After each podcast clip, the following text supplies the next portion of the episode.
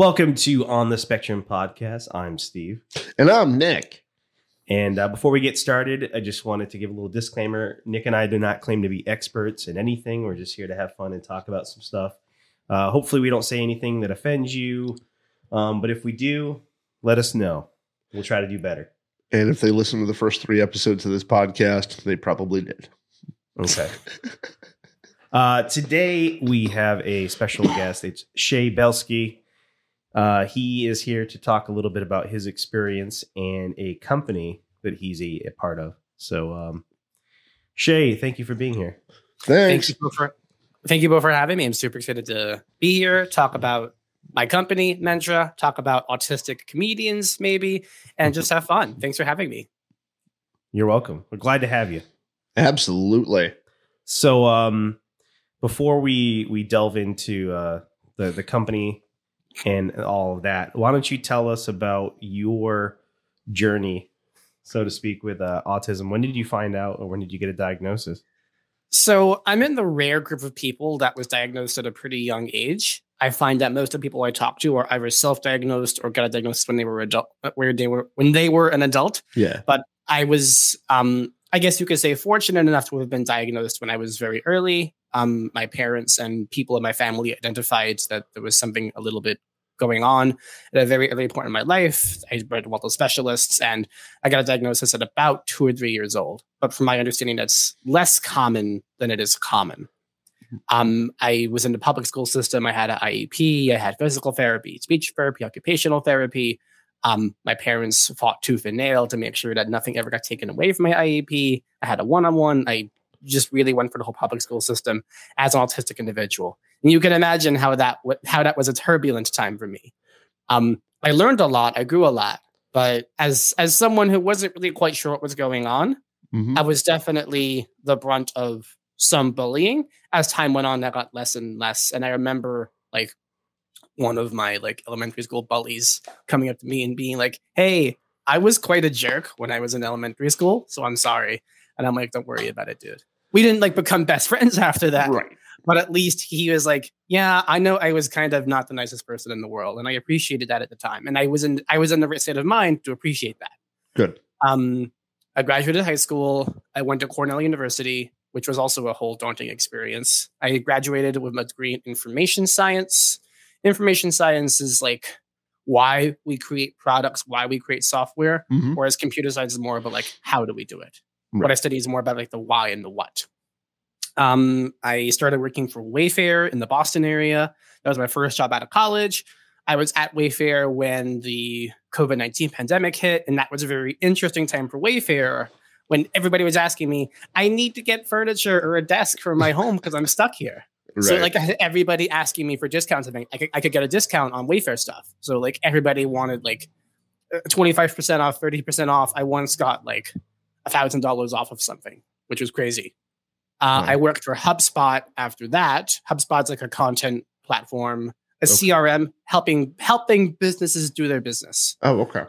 Um, and now I work for Mentra. Mentra is a neurodiversity hiring platform for job seekers who are neurodivergent, people who are autistic, ADHD, dyslexic, epileptic, anything that would you would consider neurodivergent. Um, we support those kinds of job seekers, people who are looking for work, and then we also support uh, agencies or partners who operate on behalf of job seekers. If you're a staffing agency, if you're a vocational rehab organization, if you are just working on behalf of someone as like a therapist or anything, then you can join the platform and help your job seekers with their individual journeys. And that's where I am today. Nice. Uh, about how many people do you guys have using uh, the Mentra uh, website? We have about 25,000 job seekers right now. And to be honest, social media is a big part of that. One thing that we try very hard to emphasize is the fact that this is a platform built by neurodivergent people for neurodivergent people. I'm autistic. Um, my COO is autistic. Our CEO is autistic and has ADHD. A lot of people who work for the company are neurodivergent themselves or are extremely close supporters and advocates for them. For instance, our new um, head of customer success, um, our new customer success manager, I'm sorry, she used to run a um, job placement agency for autistic job seekers. So um, we just have a lot of people close to our close to the fold, if that makes any sense. Yeah, it's wonderful. That's absolutely wonderful.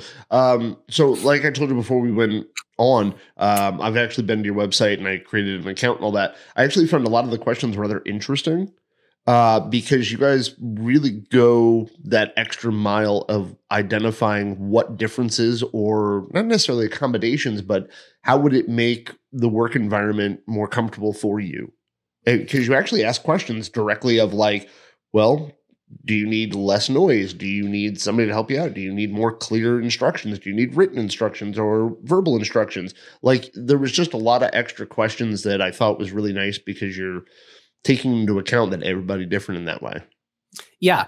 One of the very important things about Mentra is that we sort of prompt people, we sort of inspire them to ask themselves questions they may mm. not have asked themselves before.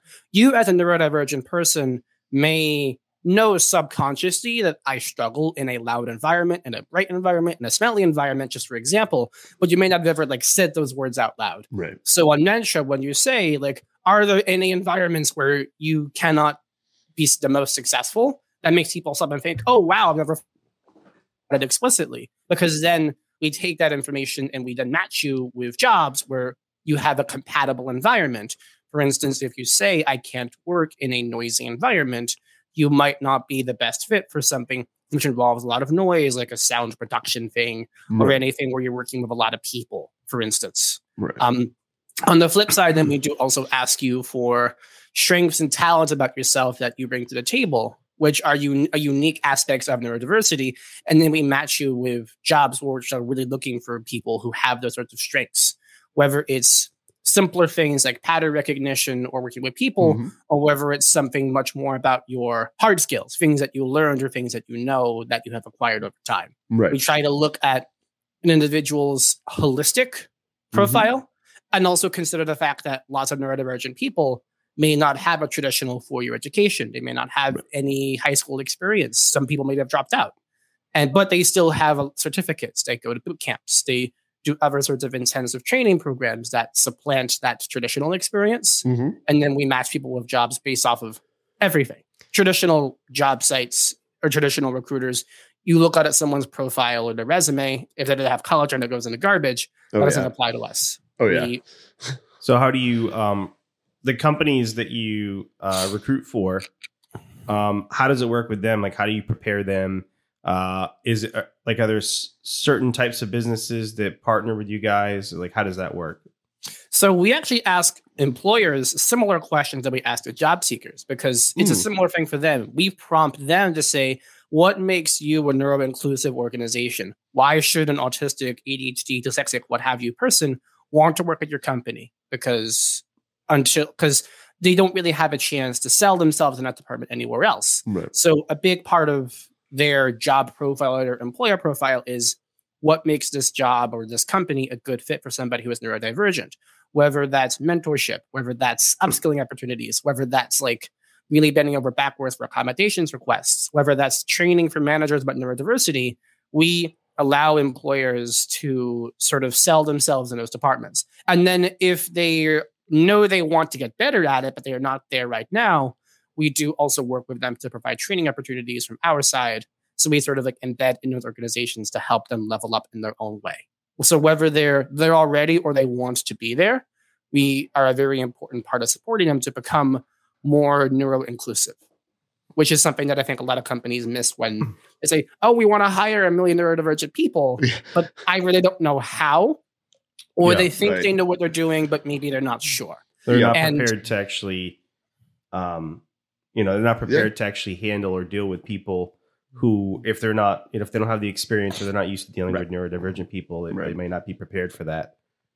Yes, like one thing that I think comes up very often in neurodiversity is that if you come to a if you start working for a company in a vacuum of neurodiversity and you tell your manager, I am autistic, ADHD, whatever, they're going to have a very unique understanding of what it means to be autistic or ADHD, whatever. Mm-hmm. Because basically everybody knows somebody else who's neurodivergent. It doesn't have to be autism specifically. They can know somebody who has ADHD or dyslexia, or epilepsy, whatever. And so if you come up to your manager and say, I'm autistic and walk away, they're gonna they're gonna project whatever they know about autism onto you Oh yeah. unless you unless you very clearly specify the terms of your autism, which sounds very formal. But when I talk about my in in the past, when I've talked about my autism to my managers, I've said, "Hey, manager, I am autistic, and what that means is da da da da da." Like I specify very clearly. This is what autism means to me, and this is what I need your help with specifically. And here's what I would ask that you not hold me to the fire for in these specific areas. And I can't stop them 100% of the time, but at least it equips them and it sort of empowers them to support me because otherwise they think I'm just Sheldon for Big Bang Theory or Rain Man or some other Yeah. harmful stereotype. right. And that gets me nowhere.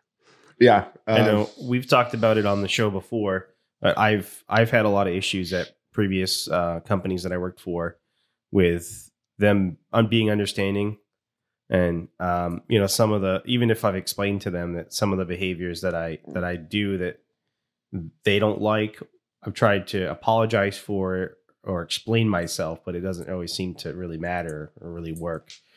Um, so it's nice that you know you, you guys are matching people up with companies that are more willing to be understanding or or to try to Try. include people like Yeah. us. Yeah, I mean, I will say that until until the concept of all human beings need to be accepted as the individual that they are, until then, I don't think you know anybody's going to have truly a, a an easy go at finding a work environment or having a work environment. And I actually only say that because, like, I recently have started talking about it at work. Uh, about being autistic because I do a podcast that can be heard, you know, by anybody at any time. So I figure I might as well be open about it. And when I was talking to uh, the other clinical supervisor, her reaction was, "W- "So how does that change things?" And I went, "Well, you may notice things a little bit more now that you know, and here's how things kind of work for me because a lot of the things that people mostly see because i'm kind of i'm rather high masking uh, and most of the time the things are just little verbal cues that people kind of see sometimes or they assume there's attitude in me that there's not they're just trying to read my face and Yep. come on um, but there and i kind of said to her if you ever have a question at any moment whatsoever if you think that i may have a mood of any type just ask i need Yep. you to ask and not assume anything emotionally from me Yep. It- I see a career coach, and Mm. between him and I, I say to him, listen, like, he knows I'm not neurodivergent. There's no secret there. And I said to him, like, listen, as we talk, I may go off on a tangent and ramble and not give you anything to work with. And I tell him, like, I, I am empowering you right now to just sort of like yank me back to the center and just like keep me on track. And you are not going to hurt my feelings. You're not going to like get me upset at all. This is just something I know about myself. So, like, I am empowering you and I'm giving you the keys to the car. Do this. Here's like the trigger you pull. Yeah. And it's helpful for him because it keeps me accountable. So I do it less frequently, but also like he feels empowered and he knows exactly sort of the terms of our hmm. relationship in that regard. Right And to your point about like defining what the relationship means, like, well, what changes? Sometimes it's nothing. Right. Sometimes it can be a couple things. Like when I was at Wayfair, I told I had I had five managers in one year. That was a whole mess. But for each manager I told, I would say like, because I am autistic, I struggle in these areas, and this is where I need your help. Like becoming a more confident individual in these Mhm. areas could be like public speaking or like working independently or things like that. And these are things that any like fresh college graduate will go into. of course But I felt especially kind of frustrated by these things. right Wait, so, so Wayfair, how do they get the kids into the boxes? oh wow I'm kidding. Oh, Wow. I haven't heard that one in a while. wow Sorry. I'm all kidding. right you lightening up the mood are you yeah all I didn't, know, Um, if, I didn't know if you would get offended I, I by had like that. a lot of people like who seriously believed that that was a thing, and I said, uh, "No, that's not a thing." Oh, It was also really funny. It was like as when I worked at Wayfair, um, I could sort of like I understood more about like how they name the products. I don't remember it now, but like sometimes they just pull things out of the sky. Sometimes the suppliers, most of the time, the suppliers tell us the names of those products. We don't necessarily decide what they are unless like we sell them. Right. And I believe that that whole issue was around supplier products, and they named themselves. And I think people yeah, it was, just it was like, was a conspiracy really- theory. I don't know if you heard about that. There was a conspiracy. All these crazy people thought that they were like human trafficking kids through Wayfair. No, yeah, whatever. wow So that's why I didn't. I made made a joke, but I didn't know if you were going to get offended by that. people seriously believed it. It was really weird. so you Um, weren't offended by the joke. Okay. No, like Hmm. like it's it's it's just something I slipped under the rug for so long. What was weirder was um also during 2020 when I think Wayfair was in the midst of supplying uh, bedding supplies to Mhm. the uh, immigrant border camps at the U.S.'s southern border, and that was frustrating because like. And it's also fr- it's a frustrating moral question. Like Wayfair doesn't necessarily support the existence of them, but also like, do you not want people to have beds down there if they have to be stuck there? Right. Um, damn if you do, damn if you don't. Right. Because either way, you're making a stance of either it looks like you're supporting the camp itself, not supporting the people. And then on the flip side of that, if you don't support, if you don't make an association or a connection there, then it looks like you're saying F those people. Yeah. Well, uh, Yeah. actually, there was that was actually a really like productive conversation within Wayfair because the Mhm. first question was like, do we as Wayfair, um, are we the arbiters? Can we be the arbiters of who we do business with? Are we allowed to say yes or no to people we do business with? Um, and that sort of kicked off a process that lasted a year. We there was like an internal council that was formed, and the outcome was that like in the future we do reserve the right to choose not to sell to people if they're doing something explicitly illegal or explicitly harmful for the world or something Right. that's like objectively terrible. Yeah. This is one of those gray areas, but like if there's if we're selling to a country that's like actively at war or waging genocide, then absolutely not. Right. Um, that No. also came up at HubSpot recently too, because I think HubSpot they were selling. I think there was an internal discussion. I think one of the customers of HubSpot was doing something that was also like um, in a morally gray area. I can't remember what it was, but it was the same area. Like, does Hub can we as HubSpot choose not to do business with a certain company based on what they do? And the answer there was a similar outcome to there. It's like yes, if it's like objectively illegal or object, objectively unethical, it has to be like very crystal clear. Mm. No, I think some companies were refusing to do business with the Chinese government because of some of the human rights violations and things going on over there. Yep. Yeah. One thing that also happened at Wayfair was, I think, after the 2020 election, they pulled a lot of the products by uh, My Pillow, Mm. and Yep. Yeah, we. I got like a lot of a lot of random people on LinkedIn reaching out to me. I can't believe you take these products off the air. I'm not going to go into the politics of it right now, Right. but I got a lot of people reaching out to me, like just a random person on LinkedIn, being like, "Oh my god, I can't believe you took these products off Wayfair. I'm going to stop buying there." Here's the funny part: someone said they're gonna, I'm going to stop going to Wayfair. I'm going to buy my stuff at All Modern, and All Modern's a subsidiary of Wayfair, and Ah. people don't seem to know that. So like, I'm going to go do business at All Modern, and we're like, like, okay, thanks." Yeah, all right. It's the same You know. site. You're using you, you're the same password's going to be the same too, and you're going to be like, why is it the same? I'm sorry if I brought us on a weird tangent. No, that's all right. I mean, tangents are what we're known for. Uh, it's it's what we do. But I do want to round you back to to Mentra a little bit. So Yes. you guys uh, are relatively new. How long have you guys been in operation for? Uh, about a year and a quarter now, since March of last year. Okay, that's awesome. So whose idea was it to come up with Mentra? I mean, I can only imagine any of us who are neurodiverse have have had the idea of like, I really wish there was a way for me to find a job that would be more equitable for me or or uh, better for me. But who kind of came up with the idea for Mentra? Mentra came to be as a result of our CEO, Jhillika Kumar. She has an older brother who is non-speaking autistic. His name is Vikram Kumar. He does not speak the way that we are, but he can communicate with a letterboard and a tablet. For most of his life, he could not communicate at all, flat out. And then at some point, he came to have a letterboard tablet, and it was discovered that he could communicate in seven languages, which is six more than I can do. He could Uh-huh. write brilliant poetry and was very well spoken, very well uh, spoken, lack of a better word. Yeah. He was a really great communicator. And it was understood that he was an extremely brilliant individual. Just the way society perceives someone who is nonverbal was very damaging perception, a very damaging uh, look. Yeah. And Jhillika was inspired to begin something that would hopefully eventually one day create either create a company or create a world where her older brother could eventually seek gainful employment and be lead an independent life. And that was sort of how Mentra came to be. And that was like late 2019. I came into Mentra early 2020, February, February 2020. Mhm. Um, which this timing was interesting because it started the pandemic, where the world was sort of like really starting to fall apart around me. Right. And I began to sink sometime into Mentra. Like it's a pure hobby project, very much like a side thing, a volunteering thing. I gave time when I had free time after the workday and before the workday. Um, was very much a free thing just for a little bit. And then it started to pick up steam and steam. We won grants, we won awards, we won a grant with the federal government, we won an award with Microsoft. Um, and then in March of 2020, March of 2022, I'm sorry, Mhm. we got our uh, seed, pre-seed round funded. And fun fact, the individual who ra- raised our pre-seed round was Sam Altman, who runs OpenAI. Oh, okay. I have no idea what OpenAI is. ChatGPT. What? yeah, ChatGPT? ChatGPT is that. Um, Oh, oh, the the type out your papers for you thing. Yeah, Yes. Nick is not uh, um, as into tech as. It's okay. I'm, more of a such an guy. old man. I'm Yeah. such. It's An, I'm okay. only. I'm only in my early 40s, but yet I feel like I'm an 80 year old man every time I talk to this dude about anything. I actually I use I use ChatGPT, but I don't We use it actu- to cheat on papers. But we are actually slowly beginning to implement ChatGPT in OpenAI's products as part of our stuff in ways that are ethical. Because one thing that's very important for neurodiversity is like Mhm.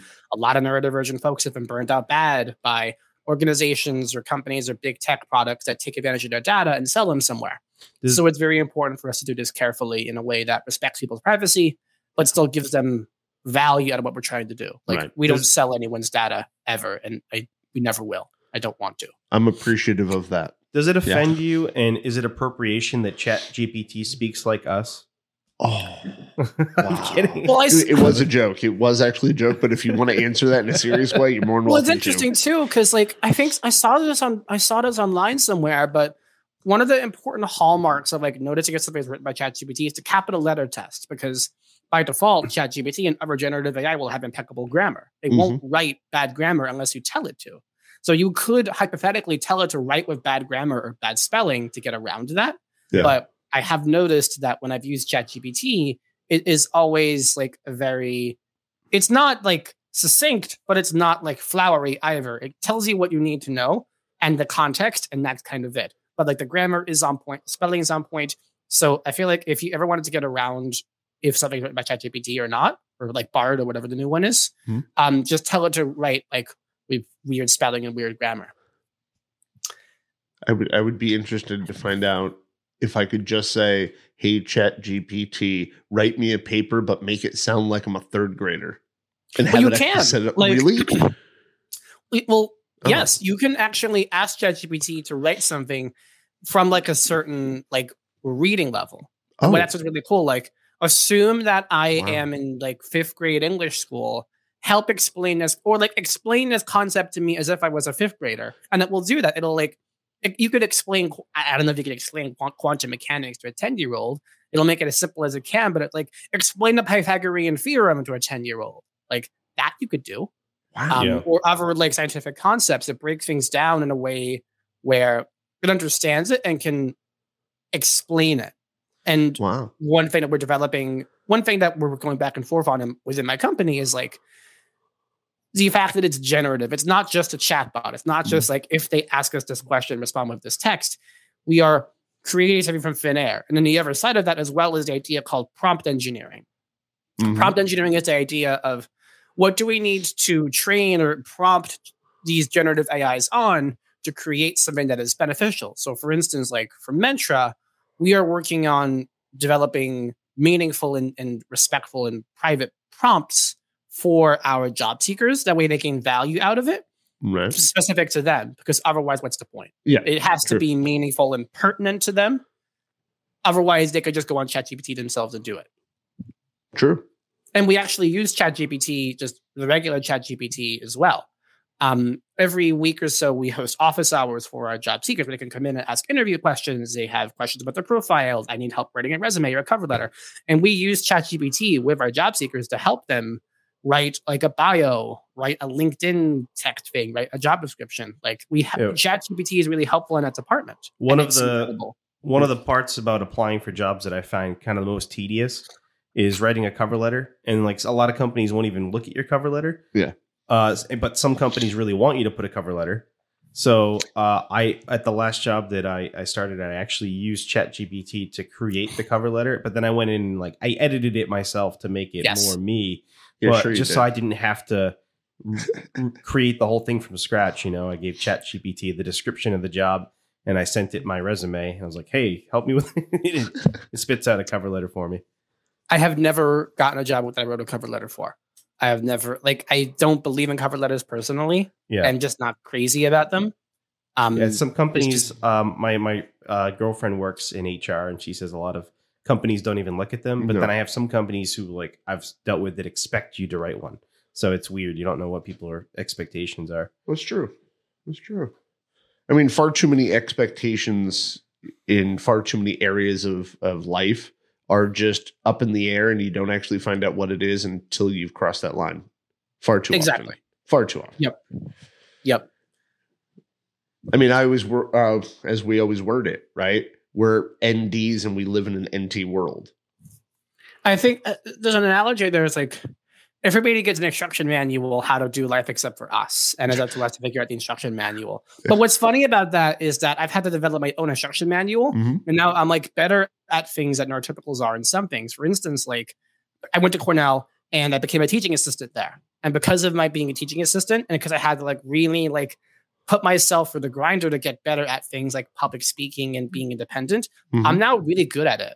And in my junior year, like uh, something happened where I was teaching for like a web design class or web development class, and I had office hours as a teaching assistant, and like everybody would come to my office hours, and the other office hours were like not as busy because I was able to explain things the way people people people would like get something out of it. Whereas other TAs, which is like reading from the textbook or reading from the online, but I could like explain things to people in a way that like made sense to them, and I wasn't talking down to them. I'm like, you're here to learn. Let's let's let's learn Yeah. and that was interesting for me. that I was I was better at this stuff than my neurotypical peers. It was fun, but it was an interesting experience.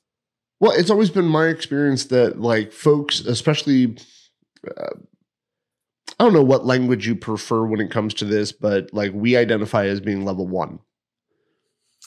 I haven't really used that terminology in a long time. Okay. Not that it's not that it's good or bad. I just I don't even really think about it that way. Like, Okay. one thing that I feel strongly about as a more of a concept is that Mhm. autism is not a spectrum. It is more of a color wheel. And Okay. what I mean by that is if you're going to put me on the same spectrum as Mhm. Jhillika's older brother, right. that's not a fair comparison because I would argue they're more brilliant than me in a lot of ways, but they have a communication barrier. Right. And whereas I'm I can communicate, but I have these different strengths and areas of expertise. Mhm. So putting us on a binary scale, putting me in one box and him in another box is not a fair assessment. Whereas if you look at something more of a color wheel, it's like I'm really good at the communication side of things, Mhm. but I might struggle in a sensory environment.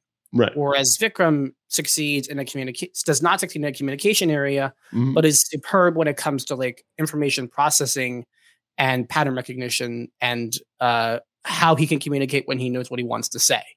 So Okay. putting us on like a very binary here or there thing kind of is a little bit demeaning in that way. Okay. I think, So when I uh, talk about the idea of like on the spectrum, I think hu- like human love on the beings. spectrum is uh, a whole other thing. I think human Okay. beings have a uh, like we have a need to classify things. So I think it's like you know, there's lots, there's many things in life that we put into boxes that don't realistically don't actually fit into those boxes, Right. but we just feel like we have a need to classify things and put things into categories. But there can be a benefit to doing that too, though. Um, there are reasons why being able to identify the severity level of something Yes. can be rather important. And you were you were absolutely right that people need to be a little bit more dynamic, a little bit more complex when you're uh, looking at behaviors. But there is also a benefit in identify being able to identify who needs more or less support, if you will. I mean, that's Yeah, a big conversation in our community, isn't it? Yes, when I say like, I don't say high functioning. I say like high, like low support needs, Right. high support You needs. Like that version. I live Yep. independently. I have two cats. I just fed them Mhm. before we did this. I live with my fiance. Like Right. I live independently. I could go out there tomorrow and just like live my life independently. Mhm. Someone like Vikram could not do that. So like he needs a lot more support to get through the day. Um, but Vikram could like if he was gonna go on and like speak six languages, he could do that. I can't do that. I Right. speak one language.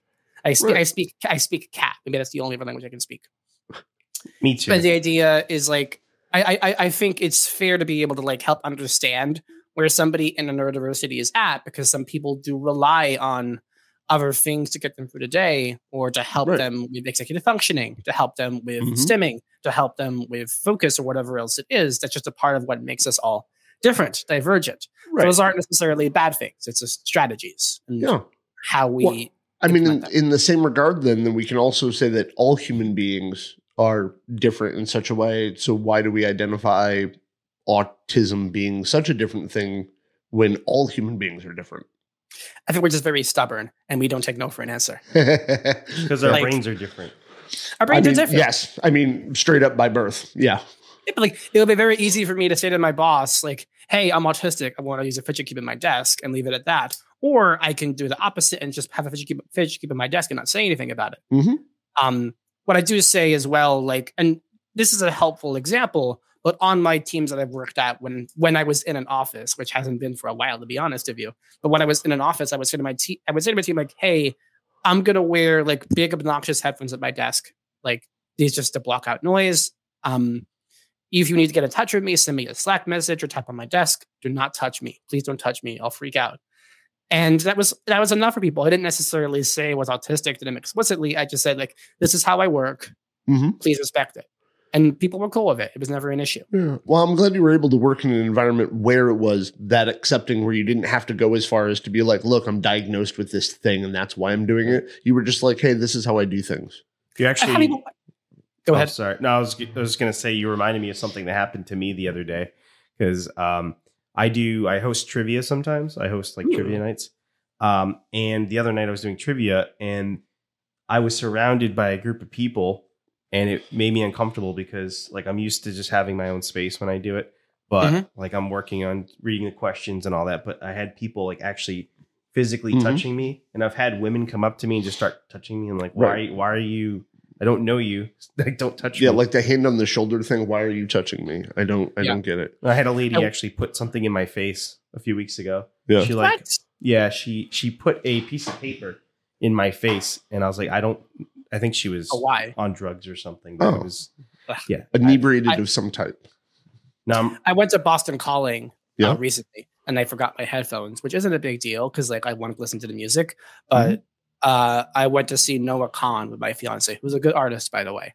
She loves Noah Kahan, Okay. and as we just, it was really a poorly designed way to get people out because we spent like at least ten minutes just like leaving the pit, just like bodies everywhere, like Mm. it was smelly, it was sweaty, it was hot. It was like every sensory thing you could imagine was in that moment. And I was just like looking at my fiance and being like, we gotta get out of here. This is I'm I'm not feeling comfortable.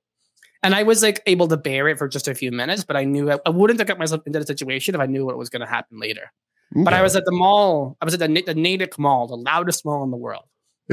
and I was at the Na- Natick Mall, and I could like actually feel my head like throbbing from the noise. And I said to my fiance, like, I don't mean to be cranky right now. I'm just telling you that the noise is causing me pain. So if I'm cranky and I kind of sound mean, that's why. Mhm. But I'm trying very hard not to be cranky. But I am like in pain because of the sensory thing. And saying it to her also really helps her it's just helpful between the two of us. The way it's just like it's out there in the open, and I'm not I don't like intentionally come off as cranky. I'm just Right. like, disclaiming it, I guess. more of so she knows the reason. Yeah, like she's known that I've been autistic for a very, very long time since I Mhm. think a few months after we started dating, Okay. and she's been amazing when it comes to helping support me and like my quirks and what makes me a little bit unique. Mhm. Um, I we have like love languages, and it's her love language is quality time, and my love language is like acts of service or gifts and stuff like that. Nice. So Okay. I think like early early pandemic, um, when there was still a lot of unknown factors in the world, and she, like she lived in Connecticut, I was in the Boston area, so we would meet up like about halfway. You, you get up Interstate 84, like about Whereabouts in Connecticut? West Hartford. Oh, I'm from East Hartford. That's why I bring that up. I only moved out here like five years ago. Oh, awesome. Yeah. yeah, like so we would meet in Sturbridge, like right off Oh, of okay. 84. Yeah. and that's like about halfway for both of us. I remember one time I said to her, like, hey, like, I'm really like mentally kind of off today. Mhm. I want to hang out with you, but like I can't hang out for like a while, but I want to see you for like a couple of hours. And we did that. And it was wonderful. And she's just been very like accommodating and like flexible and understanding, which is I think the most important part. She Now, just like is she on the spectrum too? No. No. Okay. Well, see, I, I live with my girlfriend, Uh, I've been with her for going on two years now, but I'm still waiting to tell it? her. You know, I just Oh figure I'll, we'll just drop it casually one day. So listen to this podcast. no, she he's completely I'm kidding. kidding. Sorry, I'm in a Like- I'm in a funny mood this morning. I feel like it's making a lot to do. So so his sarcasm is so wonderful that he could be confused for a guy from Monty Python because it is just so dry and just yeah. yeah. So I tell my fiance like you can't be sarcastic over a text because I won't understand what you Right. mean. Like Yeah. if you if you're sarcastic, you have to like say it to my face very like exaggerated, Mhm. and then I'll do it. And then like my sarcasm is also very exaggerated as well. Like I make it very clear I'm trying to tell a joke here and just be funny. Oh yeah, I have to put on a real big smiley face just so people know I'm kidding. Like, Okay. and I can't be subtle about it. I kind of have to go like a big I have face. to be I have to be obvious about it. yeah, exactly. Um, It gets lost on it for people too. yeah. So I wanted to ask you, um, because we talked a lot about like Mentra and y- y- what you did for like you know, your experience in school and all that. But um, what do you what do you like to do for fun? Like, what do you do outside of work? Um, I'm a big skier, so Skiing. you're gonna think this is crazy. Skiing, it's like snow skiing. oh, Oh, And you, you can think this is crazy, but I was skiing Memorial Day weekend. Um, Killington, Vermont was open Memorial Day weekend, and they had what's one trail. So what happens is Killington, Vermont, they host a women's World Cup for skiing. The best women skiers in the world come and compete at Killington around Thanksgiving weekend every year. Um, one of the famous athletes is Mikaela Shiffrin. She's from the New England area. She's from uh, Burke. So it's very important to Killington because it's like basically her home turf. And so they really like they create a lot of manufactured man-made snow on this one trail, Mhm. and the snow lasts a very long time. So they have actually been able to open in June. They were open just this past June 1st. They were open on Thursday, June 1st, for skiing, one day, one trail. Tickets wow. for $25. They were open June before that. I think they were open the June before that. I don't remember. Oh no, they weren't. It was eh, I don't remember. Um, they were open the June before COVID. They really keep that trail going for a while, and it's fun. You ski in a tank top, you ski in like a t-shirt, you wear a hat, sunglasses. It's a vibe, and like people tailgate afterwards. You tailgate for a football game. People tailgate out of their cars after the skiing is over. Mhm. It's a vibe. It's a lot of fun. I really need to go skiing again. I haven't been skiing since I was in high school. Huh. Go to which go to Wachusett, go to Blue Hills. I would recommend Wachusett. Probably It's gonna just a beginner Break my mountain. hip. You're not that old. safe. You're not that old yet. I went I, ice skating last winter, which I've never done that before. Ice skating is fun, but the muscles the muscles are very similar. If you can ice skate, then skiing is like a very similar set of like body mechanics. I actually So, didn't fall until my girlfriend pulled on my back. So Oh, so you're gonna blame her for you falling over? yes, Okay, good. because I did not fall until All right. I would say, uh, well, I used to um, rollerblade and I used to ski and skateboard and all that when I was younger. So, like, I have some balance, but Well, I I- want to rollerblade more. I just haven't had. I don't know where to do it. So unlike you people, I didn't do a whole lot of physical activity when I was younger. Like I was not into like sports in any way, shape, or form. I didn't care Never for too late. skiing. No, no, I don't want to do any of it. No. I used to love climbing trees. That was my thing. I have like no interest in doing any of those like outdoor activities. So do indoor and do indoor rock climbing. That that involves effort. Uh, Nick exercises. by- Physical effort is not my strong suit. he exercises by roasting coffee beans. That's Yes, that is that is what I do. Yeah, lifting up that oh pound to put it in the machine. That's that's about Are as you- much exercise as I want to get. you a coffee. I have found that like indoor rock climbing is also really fun. It's like a puzzle you solve with your with your with your body. Oh. And I do big- I do big, big brothers big sisters. Mhm. And one of the things I took him rock climbing there a couple times, and he's like a really athletic. Uh, he's like a high school student. He's like Oh, a okay. really athletic person, and we took him there, and he just had a lot of fun. He's, you get sore though, like if you like if you don't do it often, you get sore really quickly. So like Right. we only lasted maybe an hour, but like it's just so interesting, like how you position your body. Like people get really into it. You have like clubs and like gaggles of people. It's crazy. That's awesome. I don't think I'm I'm- in good enough shape to do that right now. Actually, I did. I went to a. Um, there's. Uh, it's in Berlin, Berlin, Mass. They Mhm. have this um, zip. It's that that like zip lining, but it's like zip lining and climbing. It's a park. Treetop Adventures. It That's might be that one. No, no, It in no. It's in uh, Berlin, Mass. But they Okay. have one where they do have parts where you have to rock climb, but it's Mhm. it's like up in the trees, so you're you know uh 10, 20 or or plus feet up, and Mhm. you're going across like all these little platforms. But then they have sections where you have to actually rock climb uh horizont uh horizontally, so like across to get Yep. to other other platforms. But it's, I actually There's hurt a- myself doing that. So. There's a place like that in Canton, Massachusetts called Yeah. Treetop Adventures. That place is so much fun. Like yeah, they have like different difficulties too. Like they have the easy ones, you stay close to the ground. Then they have like the double black diamond, you get like super far up above the trees. It's so much But fun. that's it's like, what- a- it's like hard too. that's where I hurt myself because I did it at the beginning. I did the beginner and the intermediate, and I'm like, these were easy. So I decided to do the expert ones, and then I ended up bruising all of my arms because I Ah. fell off a few times and I scraped my arm on the safety line. So I ended up Oh bruising. My, God. whole forearm was like all bruised, and but I had fun even though I hurt myself. So you guys have fun doing that, and uh, I'll watch from the ground where it's nice and safe and comfy. Yep. Yep. All right. I'm also into running as well. So Oh. I I volunteered I volunteered, I didn't run, but I volunteered at the Boston Marathon this year, which is really cool. All right. That's I a fun experience. I actually have tactile issues when it comes to like liquid touching my skin, I have the same thing. but yet I you can't- you like to run.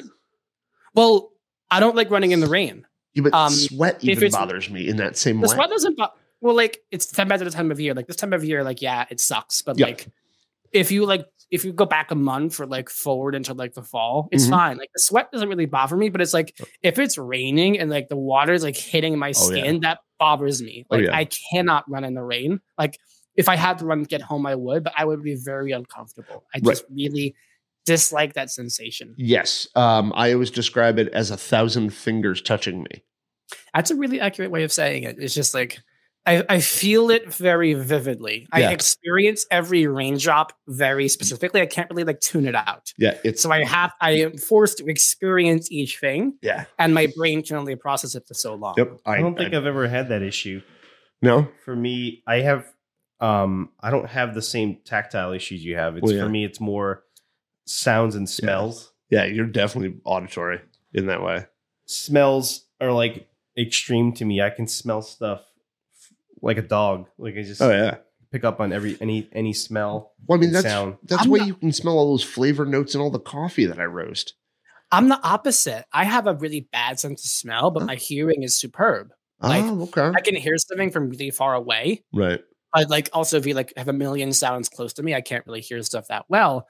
But like if we're like in a quiet environment and I Mhm. hear something, like I can hear it from really far away, and I'm like, "Did you hear that?" And you're like, "No, I didn't hear that." There there's certain things I didn't know. Um, when in previous relationships, uh, I used to get irritated or upset when people would talk really close to my ear. Mm-hmm. and I I'm very sensitive to sound, but I didn't know at the time that I was on Right. that I was autistic. So I was just I just thought everybody was like that, Yeah.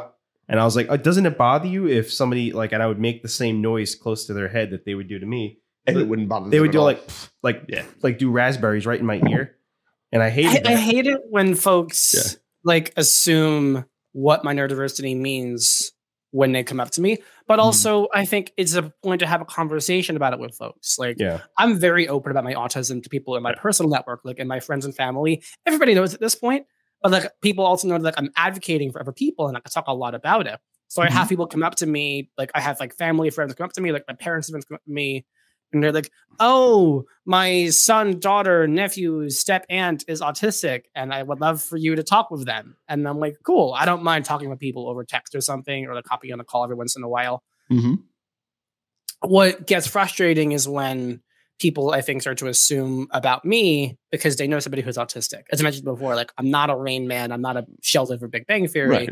I'm a if you've met one person who's autistic, you've met one person. Uh, yeah, and I think that's a good rule of thumb for all human beings, but very much so for people on the spectrum. Well, it reminds me of like um, Yeah. you know, 20 years ago, and people be like, "Oh, uh, you know, my uncle's gay." When they meet Yeah, a gay yeah. person, and they assume that the gay person they meet is like that all gay people are a monolith; Right. they're all the same.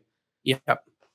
Which it, Neurodiversity is the same, same way. Oh, yeah. But it's actually a similar concept too, like quote coming out as Yep. neurodivergent or like saying to people that you're autistic is a very personal private thing Mhm. that could change how people perceive you maybe it will maybe it won't for a lot of people, it's a very private topic. For me, it happens not to be.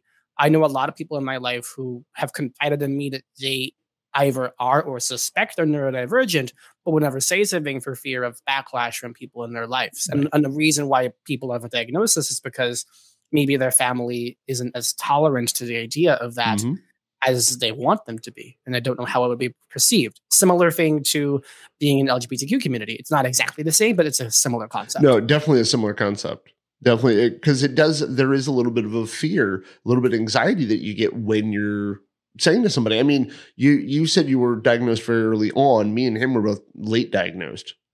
I mean, and when I say late diagnosed, I mean in our thirties. Like, so Well, yeah, I was about 30. You know. yeah, you were about thirty. Um, okay, so I was trying to include No, you no, in no. my world. My bad. I was, but I was diagnosed with other things that were Right. misdiagnosed Yeah. as other other. Yeah, because So I'm also bipolar, and when I started telling friends and family that I was diagnosed with bipolar, um, it it felt weird, as if like I was coming out, and it was just a very weird concept. Because I would tell somebody, and they'd be like, "Nah, man, you're just you're just you. Just accept you for you." And I'm like, "No, I have to take this medication, otherwise that other person that you knew can, comes back." Well, yeah, but Yep. we always had fun with that guy. I was like, "Yeah, for a couple of days, and then I was depressed." Like, come on, Or Yep. uh, people telling me all the time, Yeah. "You're not autistic." Yeah, okay, yeah. thanks. Yeah, I get that. I you don't that look too. autistic. Yeah, uh, that's one of my favorites. Um, my favorite so far is, what the hell does that mean? but you talk really well. And I'm like, Oh, that I happens do? to me too.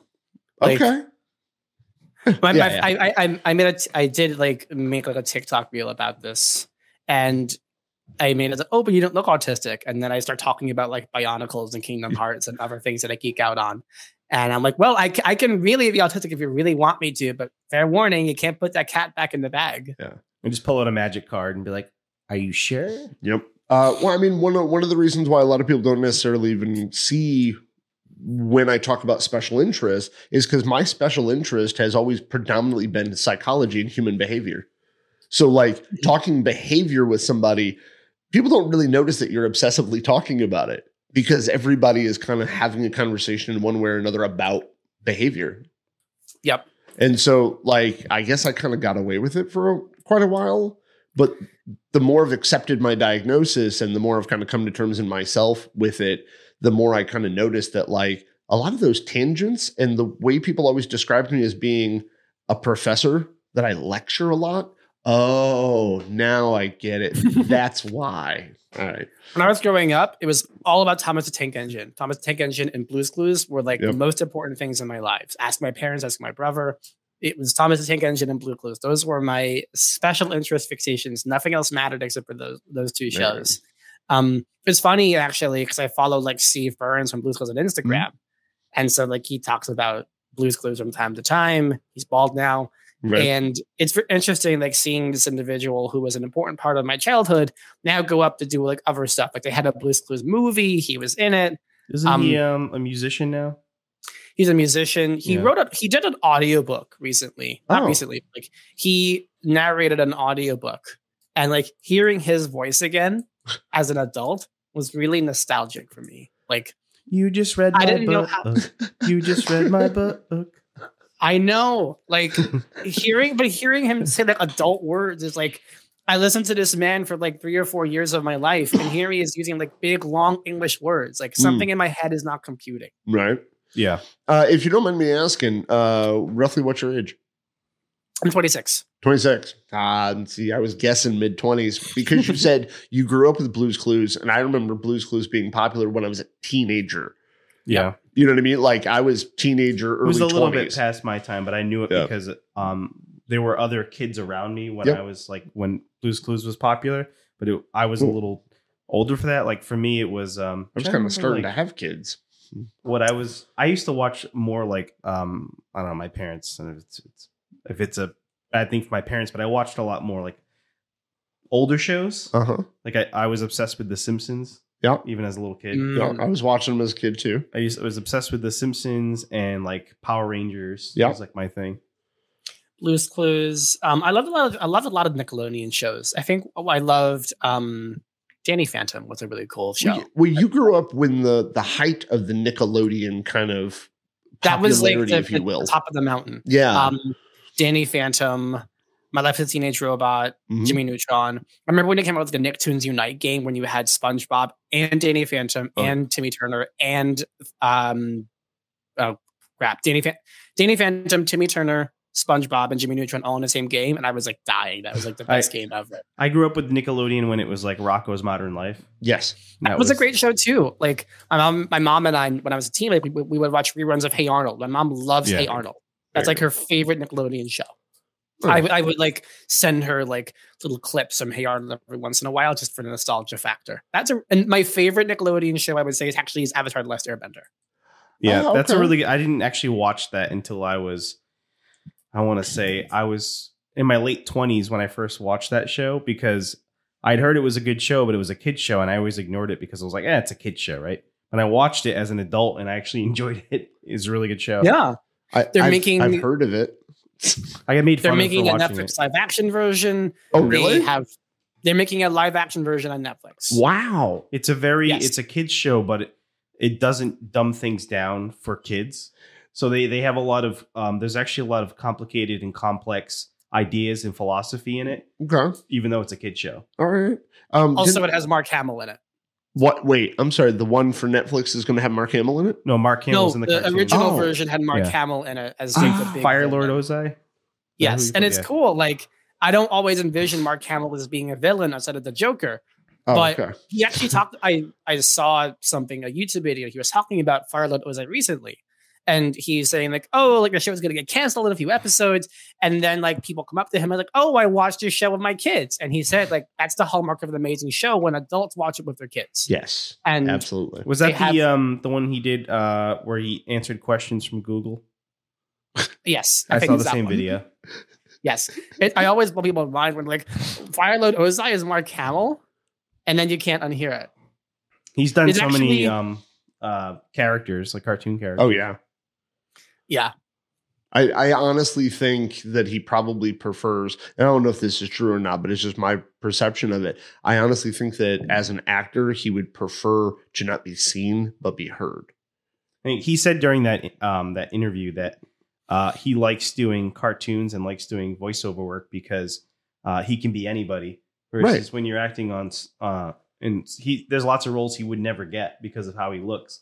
But when you're playing a cartoon character, you can be anybody. Oh, so He's basically, what I said, he actually did say. I just didn't know that. Yeah. Cool. yeah, like he has an incredible vocal range. He's Oh, yeah. the Joker. Oh, like God, so yeah. many productions of the Joker, he's the Joker. Yeah. Like Yeah. when you hear the Joker in your head, that's Mark Hamill. He's uh Skip from regular show. hmm He um he's the Candy Pirate from Kids Codename Kids Next Door. Like he has a lot of roles you wouldn't know about. Oh, because wow. like you never like associate the name to the face. Right. But when you hear it, you're like, wow, that's Mark Hamill. And like lots of other famous actors too. Like even uh Tom Kenny is in Kids Next Door. Who- Fun fact. Who? Who just voice has the voice of SpongeBob. Oh, Yeah. Um, just so Kenny? Shea, we're approaching the one hour mark. I just wanted to let you know because you know I, we booked you for an hour, and I don't want to keep you too long. Um, Yeah. if you you know if you have other I, things you need, I can to keep do. going. I I have to leave at like eleven o'clock, but I can keep going. Okay. We don't have to go two Cool. hours, but we can keep. We Well, can yeah, keep yeah, talking. yeah, yeah.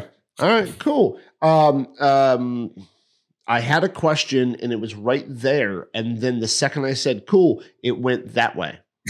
so that question is now gone. He's thinking about SpongeBob now. That's what it is. Maybe. I, he Well, actually, he wants a you s- Krabby Patty. well, you said Tom Kenny, and I immediately was like, "Who the hell is that?" But you Sponge- said voice the of actor, Spon- voice actor for Yeah. SpongeBob. All right, so I got stuck Okay. on the name. All right. Uh, like an important part of TV as well is like representation. Mm, Um, I got TV a- and movies. I got a real big question for you on that. Um, and because so I, I do a lot of our social media kind of stuff. So I look through Yep. TikTok a lot. I'm looking through Facebook, autism Mhm. pages and whatnot. And that comes up quite a lot. People talking about representation in TV and movies. And there's some people who like the fact that there's at least some representation, right? There are some characters that exist. Uh, and then other people are like, no, no, no, we need a more realistic one, but nobody can agree on what that realistic autistic character would look like.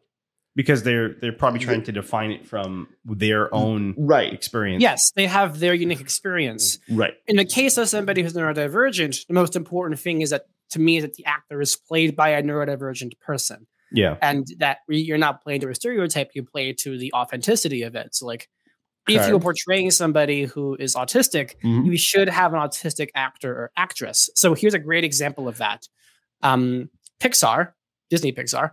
Pixar does a lot of like short films. Mhm. they put out a short film a few years ago called loop which features um an african american girl who is nonverbal autistic. Mhm. and it's the story of like how she ex- the it was a visual and uh, audio projection of how she experiences the world sensory from sound from sight. And i super recommend checking it out if you can. It's on disney plus. It's on other places too. Okay. and they recorded for lack of a better word they recorded a non-speaking autistic girl woman for this. Okay. and it was number one an authentic representation, but also they used they uh, portrayed they I've, I've, they cast an autistic actress in this role for Sure. this thing.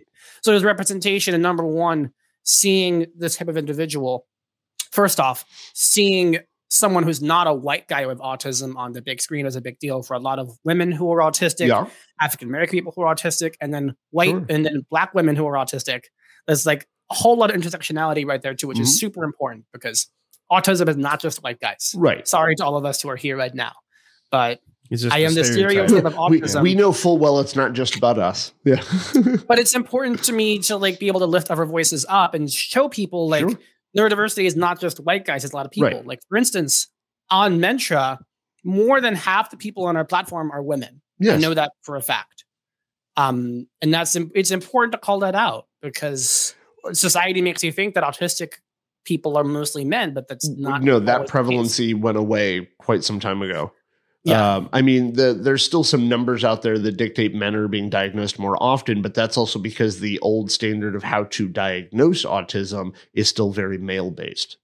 Yes, this, Yeah. but the CDC, I think, recently put out a report saying that they are finding that more people are getting diagnosed with autism, especially folks who are not white men.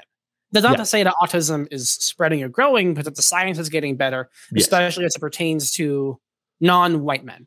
Right. For a better word. Uh, why I do I do like that majority of the autism voices that I listen to on a bunch of the social media platforms are actually women. There, there's Yes. a lot more female voices out there uh, Yes. with their own experience. You know, early diagnosed and late diagnosed, which I listen to and I I pay attention more to late diagnosis because I can relate to that story a lot better.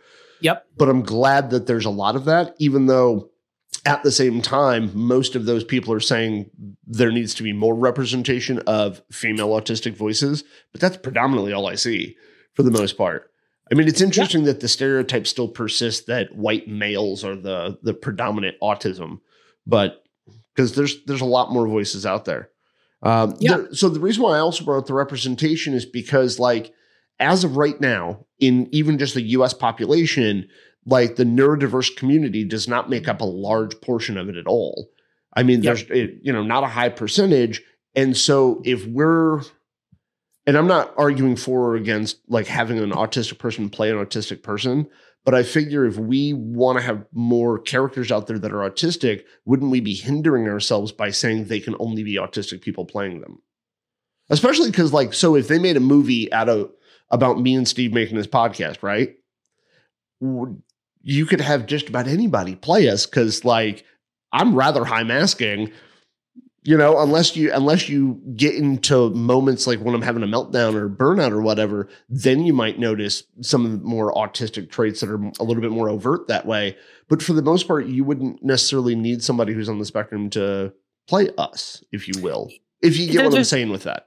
Yeah, it's an interesting point because on the one hand, I, I- and I think it just it just depends as well. And like, how does your neurodiversity how does your neurodiversity impact how you live your life, and how do other people perceive it? Like, Right. if I went off and if I moved across the country and Mm-hmm. I told nobody who I was, people would not people would not assume that I was autistic. right But as soon as I say it, then people sort of put me into that bucket. yeah, yeah they start So, like- they start adding stuff into it that's not even necessarily if someone's going to make an autobi- if someone's going to make an autobiography of my life, Mhm. I would expect that they use an autistic actor because I do have those private moments okay where when I'm not in the limelight, I do kind of struggle with certain Right. things. Um, and let's pick up the point. Like, do we want to limit the number of people who can play autistic actors or actresses to only people who are autistic? That's an interesting question. Because it, that's also- a- it depends on like what they're trying to portray. But Yeah. there are, for instance, there's a, a theater group in New York City called Epic Players, which Mm-hmm. Yeah. consists solely of individuals who are, I think, autistic or neurodivergent more broadly. And they put on shows, hmm um, a variety of different ones. They're called Epic Players in New York City. Okay. And then, um, even recently in the Boston area, there was a, a show done at the Huntington Theater, hmm and it was about a autistic individual working retail over the holidays. And it was a very interesting show. It was portrayed by a non-autistic individual. Their Mhm. brother was autistic. Okay. I learned later. But it was portrayed by somebody who was not autistic, but they played the role in such a way where I still felt very like it was still very visceral and very like relevant to me, right. even though it was not an autistic actor. Like would I have liked different for him to be an autistic actor? Mhm. Yes, but I still have to appreciate the fact that they're still close to the heart and soul of what it means. So it's not it's not like they came into this from a vacuum. Right. They, their brother is autistic, so they clearly know something right. They about had a it reference point. and to it. and I also think that the fact that they do have a connection and relationship to it does show that they have a great amount of care and respect for it, and not they're not just going to like blow something out there. It's coming from personal experience, for lack of a better word, but it does show it, it comes from a place of care. right. And that show in particular, I remember watching with my fiance, like holding her hand the whole time. I'm like, this is really real for me. It was Right. like very on point. There you go.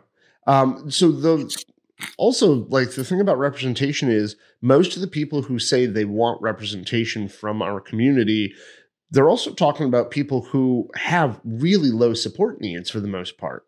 You know what I mean? Like no, I don't see it a lot, and it might be out there. There might be people advocating for this. I don't know, but I rarely ever hear or even talk with anybody who is advocating for level two or level three, right? Uh, Higher support need people.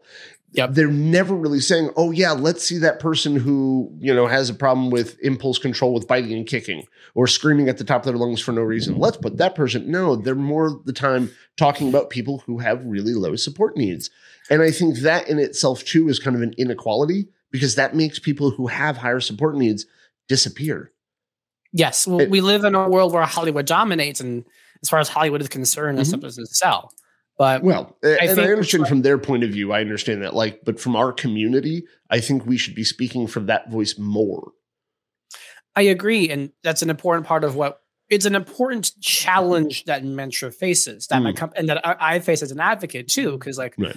on the one hand, we're trying to connect people with employment and with jobs, and on the other hand, we have a lot of people on the platform who struggle and get into the point where they are, for lack of a better word, like employable Mhm. where they're they're either missing a lot of things that would help them to become uh just take get ready to take that first step. Yeah. Like it is a very big challenge for us to be able to connect somebody with a job if they can't live independently, if they can't manage their bills, if they can't do that stuff. It, it is a challenge that eats away at us because we want to be able to connect every person with a job as much as possible. Right. But on the other hand, it's such a massive, it's an it's a time consuming investment process to spend on one person. We can get hundred people hired in, a, in who are ready to go. So one thing that we're trying to move through as a company is how can we support people who need a lot of structure, a lot of growth to get from where they are to where they're ready to take on a job, even if it's part time, even if it's volunteer, whatever. Like for a lot of people, there's a big gap, lack of a better word, to get to where they need to be. hmm And how can we as Mentra facilitate that? When do we facilitate that? Because Right. we're a small company, we're 10 people, and there's only so much that I can automate away with technology. and we try very hard to be respectful and like careful about how we approach this right. for a variety of reasons. And it it eats at me to not be able to like flip a switch and do more for the people who have a lot of who have a lot of support needs, who need a lot of structure and support to Mhm. move through life. Um, and I think we as Mentra always try to think about how can we be doing better in that department? What can we be doing better? Whether it's just as simple as at least advocating for it on social media, at least just acknowledging it, Right. or whether it's doing more in our platform. Okay. It's a tough subject. Yeah. Well, I think everything in our community currently has a lot of nuance and is a very dynamic topic to talk about, especially because even though autism's been around for a long time, right now is when people are really trying starting to understand it and actually understand it. I mean, think about Yep. it. What 10, 15 years ago, they didn't even realize that there was a different brain structure. They Yep. they still believed that it was a behavioral issue. And now we're coming to terms and understanding that no, there's an entire group of people, the neurodivergents, and there's an assortment of different, I don't want to call them disorders, differences that kind of make up this community. It's not just autism, it's not just ADHD. Um, I actually on TikTok, I watched this gentleman who was talking about newer research about ADHD. And he was like, Well, it used to be characterized as having a lack of attention. And he goes, That's wrong. And he starts pointing out all the research that it's not a lack of attention, it's a different way of paying attention. Yep. And he wasn't even just trying to change the language to be more positive psychology talk or whatever. He actually was saying it in a way of like, no, we looked at this from the wrong direction. Look at it from their point of view, Yep. which I, I, I really appreciate him. and uh, to the point of like working with self advocates, working with Mhm. like change makers. I'm on LinkedIn, so I know a lot of people on LinkedIn who talk about neurodiversity all day long, Right. including people who are nonverbal. Um, I'm gonna butcher his name, so I'm gonna look it up before I butcher his name. But there's one individual I know. Okay, I found it. Hari Srinivasan. I hope I said his name right. He is an autistic advocate. He is Mhm. non-speaking, so like if you didn't know any better, if you communicated with him over like text, you'd be fine. Mhm. But he does not communicate verbally the way that the three of us do. But he's an incredibly powerful communicator. He's a really big policy advocate. I think he's spoken at the United Nations or something. I don't know that for 100%. percent Mhm. But he, if you look at his like reputation, look at his portfolio, he is a massive um change maker, not just like not just a not to put not to diminish the value of an influencer. He's more of like a policy advocate, I would say. He is going out there and making changes, suggesting things, working with people to like actually improve the livelihood, especially for autistic folks who are nonverbal. That's awesome. And there's a lot to say in that department. And I would love to see. I'm not sure how this would work. I would love to see more like nonverbal autistic folks on social media or have their Mm. stories be highlighted in a way that's respectful and careful. And like, it's hard for me to just like shove someone in and say, "Hey, here's the spotlight. Have fun." Like, I'm not going to like right. go ahead and do that, but I want to be very careful and respectful about the process because there's no there's no greater harm than like inspiration porn. Like Mm. doing something to make yourself feel good. I would only ever want to like do this to empower someone to make them feel as to to help fit society move forward okay. because otherwise we're going to be stuck in the past. So if we're not moving forward, then we're stuck in the past. I'm not sure. Like maybe Okay. I want to spin that back for a second. Like I think if I think progress is progress. Like we look at things like love on the spectrum. Yeah. Um, I have mixed feelings on love on the spectrum. Okay. I like love on the spectrum to a bit. Like I think it, it is it is helpful to have the perspective of autistic individuals can feel love, can feel emotion, can feel have the capacity to empathize with people. Right. Contrary to what many people's opinions say that we can't empathize or do whatever.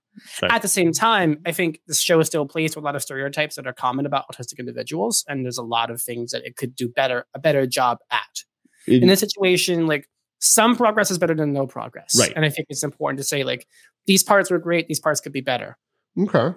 Um, I think what I was trying to say before is that Yeah. if we don't move forward as society in progress, hmm we risk not learning from each other. We risk becoming complacent with the things as the way they are, Mhm. and that allows us to get comfortable and maybe not stay critical of each other. Okay. And what I mean, what I mean by that is, we just need to be like, we need to be, just reality check each other every once in a while. I agree. I agree. He said inspiration porn. I'm just Yeah. but sorry, I've been since you said that, it's been rotating in my head. Like I've been repeating it in my head the entire time. I mean, I am listening to you as well, and I don't want you to think I wasn't listening, but I almost had like a I just had that echo in my head. Yeah, it, that, that's a really big problem too, because like Do you know what it is before I hot lunch into it? Yeah, no, no, no. I, I get what you're saying. Okay. When yeah, Yeah, I was that's- thinking about uh, when you were talking about representation and Hmm. looking at stuff on TikTok. I kept thinking of the meme that goes around, uh, the "I am a surgeon" meme. Huh? Yeah. From because it's you know good doctor. Yeah, I know the show, but Yeah. There's a there's like this this thing people keep sharing. The it's a scene from the Good Doctor, which people make fun of because they're oh, saying- oh, the one where he's having the meltdown. Yeah. Oh, They're yeah, saying, yeah. Like that. They this the scene was weird and that the like well the guy who pr- plays the character is not autistic, but W- No, he's not. Well, I've actually seen people who hate that show. Uh, there's this one uh, female TikToker in particular. Constantly, she says how she hates that show, hates that show, hates that show. But then she had to make a couple of videos pointing out because people were shitting on that scene so much yeah. that she actually had to defend that scene. And she said, Look, most people have no idea what autistic meltdowns look like. That's as close as anybody's really seen on TV. And she was like, Look, I'd rather have that scene up there for people to be able to see than all these people who are saying, Take it down. The show has to be canceled. She was like, But I hate that show. And a lot of the reasons is is because um, what's his name, Freddie Highmore, is not Yep. autistic, and he's playing an autistic person, and he's playing a very specific type of autistic person. Yep. And I do get that point that like this is the front runner of a show, this is the main character of a show, but he's a very very specific kind of autistic. Like yep. That's something that Loop does, I think, a really authentic job of showing that Oh, this is like this is a different representation of autism Yeah. as it affects women, as Right. it affects African Americans, as Yeah. it affects nonverbal people. Like Right. is an authentic, like as close to the real thing as you can get when it comes to how Loop was produced. And then also how other people interact with autistic people as well oh, okay. um the, the it's about this individual but also like one of their friends or something Yeah. and it shows how these two people interact with each other and like how they go about life in, Right. in this short it's 10 minutes like you could, you could watch it when you before you go to sleep or something and i think that's an authentic but also meaningful representation because Mm-hmm. also like Pixar consulted with other organizations in the process of consult working this. I think they worked with the Autistic Self Advocacy Network to do this Okay. and that's a really important organization. Um, I I would be like that's something that I want to see a lot more of is the interaction of autistic folks, neurodivergent folks interacting with non or interacting with ourselves, you know, other people who Yep. are also, you know, neurodivergent. Because I think that needs to be shown, but I think it also needs to be in a very realistic way. Because something I, I do know, like when it comes to writing, you don't necessarily want to highlight the the when you're writing a story or whatever, like the the bad traits of things. Yep. Right. But at the same time, I think a a true, honest representation of us would be somebody who's having a meltdown, who having burnout, Yep. shutdowns, somebody who's also interacting with other people around them in whatever capacity they have to communicate with them, but in a real way. Yep, Sesame Street actually did, did this in two ways. The Oh. Sesame Street features an individual who is autistic, a, Mhm. a autistic woman, um, autistic girl, I think. Yes. and they showcase. I, I I don't know enough to be able to say if it's an autistic actress or not, so I'm not going to go that route. Okay. But they at least portray autism as authentically as they have the capacity to for Mhm. puppets. So it's an interesting way to say it, but also yeah. like, but also like showing the world like, hey, these are people that exist. This is Right. like a part of our everyday lives. Yeah. And a different example, which I think is actually a little more honest, is they now have someone on Sesame Street who's in a wheelchair. And one of the problems that people brought up was like, oh, like this person's wheelchair isn't like built for their body. It's like all mess, it's too big for them or something like that. And Sesame Street said, no, like this wheelchair is like a, a honest representation of what they could use because like they may not have the money for a better wheelchair or it's a hand me down or something else. Like they this is this may be their only wheelchair. And Yeah. I thought like, wow, like talk about being honest and having a great representation of like Absolutely. this is reality. Like not everybody's gonna have looking at me for a second, not everybody's gonna have an IEP. Not Mhm. everybody's gonna have parents who's gonna go to hell and back with them. Not everybody's gonna get a diagnosis at two years old. Like Right. I recognize that I'm in a unique position to have gotten the sport that I had from an early point in time. But most people probably never had that. And so every day that I wake up, I get to do what I do for Mentra is an amazing day because I do see it as like paying it forward in that way. Right. That I'm saying thank you to the advocates, teachers, supporters who got me to this point. And what I do with Mentra and the capacity of getting people hired is very motivating. And like, I'm thankful to be doing what I'm doing and appreciative of it every moment. It's better. It, it it's more motivating than selling furniture at Wayfair. Not that not that people don't need furniture, but it gets me out of bed in the morning in a way that a Wayfair Yeah. did not. Yeah, it's it's it's probably far more satisfying as a human being to do what you do now Yes. than to sell products. Um, Yes. No, I think it's great though that you also have the appreciation for what you were given along the way and the people who helped you. I'm glad to see that because some folks, you know, don't necessarily see it; they just see what struggles they have, and they don't see all the extra that helped them get to where they are.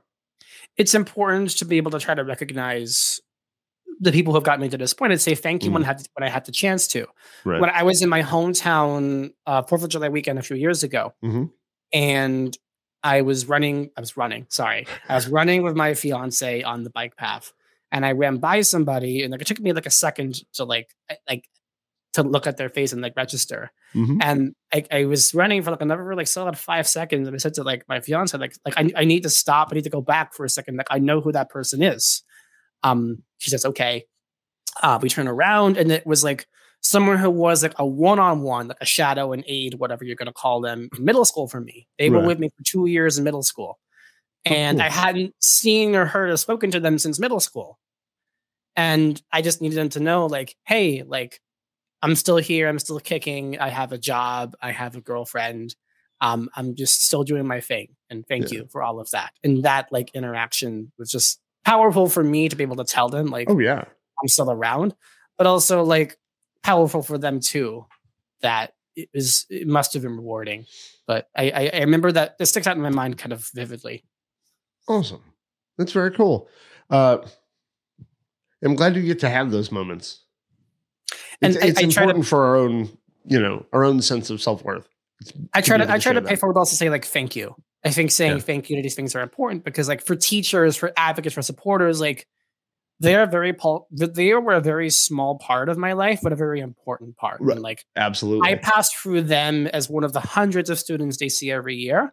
sure. but they stand out in my mind very, very vividly. There's, I only have one 12th grade teacher. I only Yeah. I I have a few. I only have one 12th grade math teacher. I only have like one 10th grade English teacher, etc.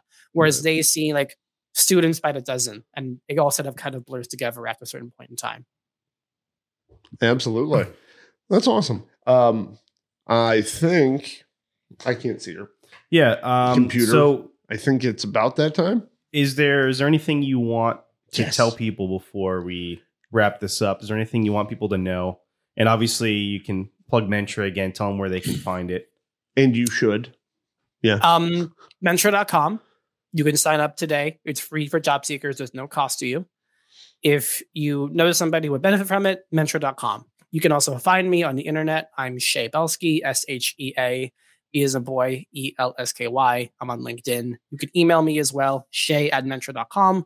There's only one of me. If you Google my name, you'll find me. I promise you there's not another one of me. And if there is another one of me, please tell me and I'll go deal with it. Um, We're making a clone right now. Yeah. Yeah. Completely. Mhm. Um, but the last thing I'll say is that like you are your own best advocate and you know yourself better than anybody else. So if you're gonna go out there and talk talk with a friend, a family member, a manager, and you don't know what to say, just be yourself because you know yourself better than anybody else. Awesome. Well said. Well, Well uh, we appreciate you coming on today, and uh, it was great having you. It was so great to be here. Thank Thank you so much. Thank you All so right. much. Nice to meet you, Shea. Great to meet you too. Bye bye. Right. Bye.